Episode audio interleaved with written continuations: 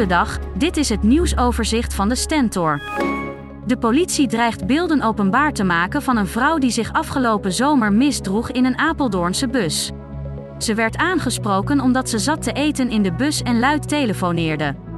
Daarop spuugde de vrouw de chauffeur in haar gezicht. De politie roept haar nu op zich alsnog te melden. Er is woensdag een monument onthuld op de Dieserkade in Zwolle voor Fleur Dekker. Het 16-jarige meisje kwam vorig jaar op die plek om het leven bij een ongeluk met een vrachtwagen. Het monument is een tegel met onder meer de tekst Vrolijke zonnestraal. De familie van Fleur vindt het belangrijk dat mensen weten wat een mooi meisje ze was. De portemonnee en telefoon van de 85-jarige Roelie Slot Meijer uit Krachenburg werden maandag gestolen tijdens haar fysiotherapie door een vrouw. Roelie raakte daardoor 500 euro kwijt en ook foto's van haar overleden man. Gelukkig kent het verhaal een goede afloop. Een groepje kinderen vond de portemonnee in een heg en bracht het diezelfde avond naar Roelie toe. De 500 euro is ze kwijt, maar de foto's heeft ze terug.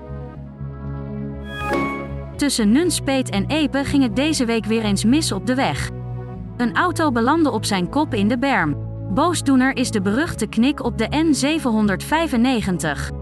Volgens deskundigen is het wachten op een ongeluk met fatale afloop.